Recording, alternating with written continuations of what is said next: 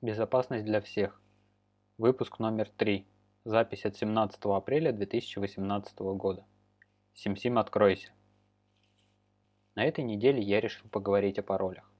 Эта тема достаточно щекотливая. О паролях можно говорить долго, заходить с разных сторон, смотреть на них с точки зрения пользователей или разработчиков. Кто-то может посчитать озвученные сегодня доводы и предложения чересчур упрощенными и недостаточными. Или же наоборот – слишком сложными. Несмотря на это, я решил, что уж лучше расскажу не все и с небольшими недостатками, чем вообще ничего не расскажу. Сегодня новости в основном про уязвимости и патчи. Проблемы нашлись в менеджере паролей CyberArk Enterprise Password Vault, а Microsoft выпустила плановое обновление безопасности. Мы узнаем, все ли производители смартфонов на Android добавляют патчи безопасности в прошивки своих устройств. Последняя новость будет про то, как T-Mobile Австрия хранит пароли в своей базе. Но сначала по традиции рассмотрим пару терминов. Аутентификация и авторизация. Эти два термина часто путают. Аутентификация – проверка удостоверения, в случае компьютерных систем логина и пароля. Авторизация – проверка прав на выполнение чего-либо, на совершение каких-то действий. Если говорить авторизация применительно к проверке логина и пароля, то это можно трактовать примерно так. Вот мой паспорт, теперь вы знаете, кто я и должны доверять всему, что я говорю. Теперь перейдем к новостям. В менеджере паролей CyberArk Enterprise Password Wall обнаружили уязвимость. Проблема на стороне компонента Web Access, который отвечает за удаленный доступ. Сервер приложения небезопасным образом обрабатывает токены от клиентов, из-за чего у злоумышленников есть возможность удаленного выполнения кода. Еще выяснилось, что некоторые производители смартфонов пропускают исправление безопасности в своих прошивках. Два эксперта из фирмы Security Research Labs проанализировали прошивки около 1200 смартфонов и пришли к данному выводу. Google раз в несколько месяцев выпускает обновление безопасности для Android – Однако не все производители применяют данные изменения к прошивкам для своих телефонов, тем самым оставляя устройства пользователей уязвимыми к некоторым атакам. Для проверки эти исследователи выпустили приложение Snoop Snitch. С его помощью можно проверить, все ли патчи присутствуют на устройстве. К сожалению, для некоторой функциональности программы нужны права root. Также могут быть проблемы при проверке кастомных прошивок.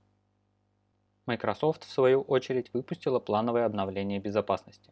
В рамках Patch Tuesday компания закрыла несколько критических уязвимостей в операционной системе и других продуктах.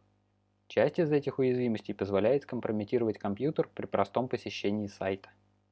Пять из закрытых уязвимостей были в компоненте Windows Graphics Component в логике обработки системных шрифтов. При открытии специально сформированного сайта с уязвимого компьютера – контроль за машиной может попасть в руки злоумышленника.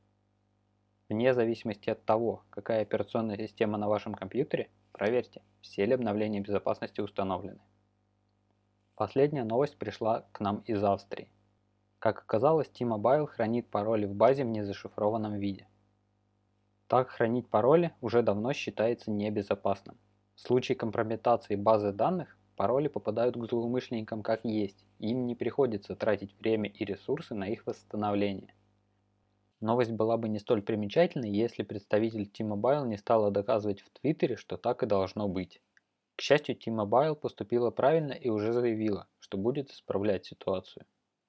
История началась еще в середине позапрошлой недели, и именно она подтолкнула меня к теме паролей я поведу повествование в виде двух выдуманных историй, основанных на реальных событиях.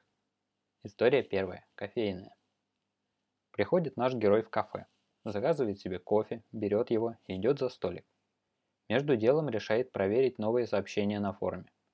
Он достает ноутбук, подключается к бесплатному Wi-Fi, открывает свой любимый браузер и заходит на форум. Форум был настроен давно, и никто не заморочился с конфигурацией защищенного доступа по HTTPS, о чем браузер пишет в строке адреса «Не защищено». Но кто обращает внимание на такую мелочь? Тем более он уже сто раз здесь логинился, и ничего страшного не произошло. Наш герой залогинился, увидел, что ничего нового не запостили, закрыл ноутбук, допил кофе и пошел дальше по своим делам. А через несколько дней от его имени на форуме стали появляться странные сообщения со спамом. Что же могло произойти? Как кто-то узнал пароль? Некоторые наверняка догадались, что его пароль можно было просто подсмотреть. Причем это можно было сделать как из-за его плеча, так и в сетевом трафике. Дело в том, что информация, которая передается в общих Wi-Fi сетях, видна всем, кто подключен к этой сети или знает от нее пароль. Поэтому если соединение с сайтом не защищено, все данные передаются в открытом виде и при желании их можно видеть. При этом не нужно будет какого-то редкого или дорогого оборудования. В последние несколько лет индустрия интернет-серфинга очень сильно меняется.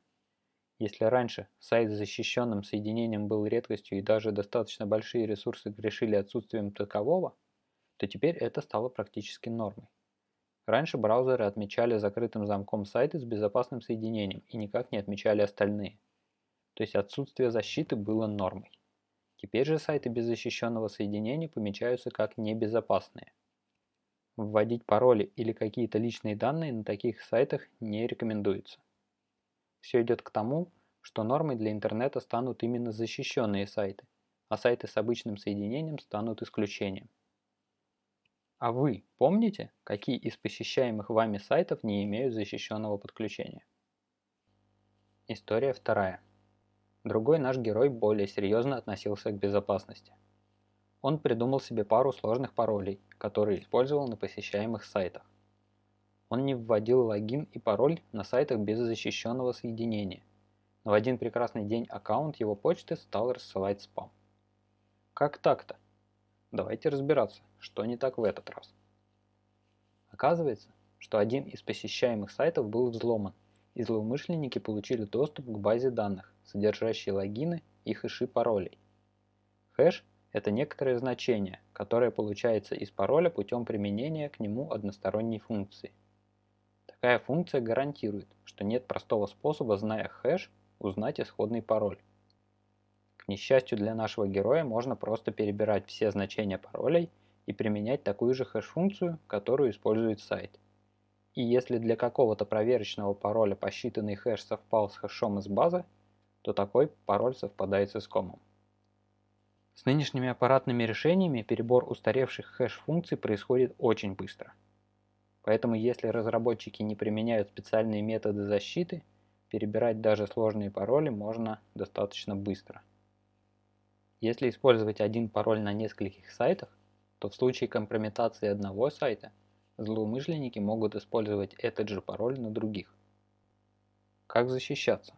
Думаю, вы не раз слышали, что пароль должен быть длинным, содержать буквы в разном регистре, цифры и спецсимволы. Для каждого сайта желательно использовать уникальный пароль, который не будет использоваться ни на каком другом сайте. Но человеку сложно запоминать длинные несвязанные наборы символов. Можно запомнить один, два, ну на крайний случай 10. Но посещаемых сайтов зачастую гораздо больше. На некоторых мы регистрируемся по необходимости и потом забываем. Каким образом запомнить столько сложных паролей? Для этого есть программы, которые называются менеджер паролей. Их суть состоит в том, что вы запоминаете один сложный пароль и используете его для доступа к другим паролям, которые храните с помощью менеджера. При выборе менеджера паролей нужно обращать внимание на несколько аспектов. Если нужно использовать менеджер паролей с нескольких устройств, то каким образом будет происходить синхронизация между этими устройствами? Есть менеджеры паролей, которые умеют самостоятельно синхронизироваться – но в этом случае злоумышленники могут попытаться получить доступ к вашему менеджеру, подобрав ваш пароль. Более надежным, но гораздо менее удобным вариантом будет менеджер паролей, который работает только с локальными данными. В этом случае базу паролей вам придется синхронизировать между устройствами самостоятельно. Также стоит обратить внимание на то, есть ли возможность интеграции менеджера паролей с вашим браузером. Если есть, то вводить пароли будет гораздо проще. В этом случае менеджер паролей сам будет знать, для какого сайта вводить пароль. Но в таком подходе есть и недостаток. Браузер – достаточно сложный программный продукт, поэтому есть риск того, что менеджер паролей или браузер можно будет обмануть и получить доступ к паролям, хранящимся в менеджере. Если вы решите не использовать интеграцию с браузером, то вы избежите этого риска, но вместо этого получите другой. Если кому-то удастся подсунуть вам сайт с похожим названием и содержимым, вы можете попасться и ввести свой логин и пароль на этом сайте. Интегрированное в браузер решение такой подвох заметит, так как адрес сайта будет отличаться от того, что сохранен в базе. У вас уже мог возникнуть вопрос, как же проверить, был ли скомпрометирован аккаунт или нет. Trojhand организовал и поддерживает сервис Have I Been Pwned. На его сайте вы можете проверить, был ли ваш аккаунт скомпрометирован. Вы не сможете посмотреть, какой пароль был у вашего аккаунта на момент компрометации но вы сможете узнать, какой сервис был скомпрометирован. Также вы можете подписаться на уведомления, в случае если ваш адрес электронной почты появится на этом сервисе. На сайте Троя есть также и форма для проверки пароля. Вы вводите пароль и в ответ сайт говорит, сколько раз этот пароль встречается в базе. В первой версии сайт делал такую проверку буквально. Браузер посылал на сервер пароль и в ответ получал число. Но таким образом сервер сразу получал информацию, какой пароль вы проверяете. Идею для второй версии Трою подсказал один из инженеров компании Cloudflare.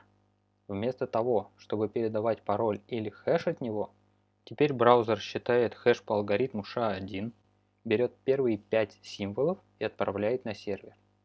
В ответ сервер присылает список хэшей, которые начинаются с отправленных 5 символов, и количество раз, которые эти хэши встречаются в базе. В среднем в списке 470 элементов. Если исходный хэш найден в ответе сервера, значит пароль в базе есть. При таком подходе у сервера нет точных данных, какой пароль вы хотели проверить. Давайте подведем итоги и выделим рекомендации по использованию паролей. Не вводите пароли на сайтах без защищенного соединения. Не используйте один пароль на нескольких сайтах. Используйте несколько сложных паролей для доступа к наиболее критичным ресурсам, основной почте, банку, рабочему аккаунту, менеджеру паролей. Для всего остального используйте менеджер паролей. В качестве такового можно порекомендовать OnePassword, LastPass или KeePass в зависимости от ваших требований. Не вводите используемый на данный момент пароль для проверки на утечку или сложность на сторонних сайтах. Я сегодня не упоминал, но некоторые системы поддерживают двухфакторную аутентификацию. Я рекомендую ее использовать как минимум для важных систем, которыми вы пользуетесь. Если вы не знаете, что такое двухфакторная или многофакторная аутентификация, не расстраивайтесь. Я расскажу про нее в одном из следующих выпусков. Спасибо за внимание. Используйте хорошие пароли и защищенные соединения. Всем удачи. До следующей недели.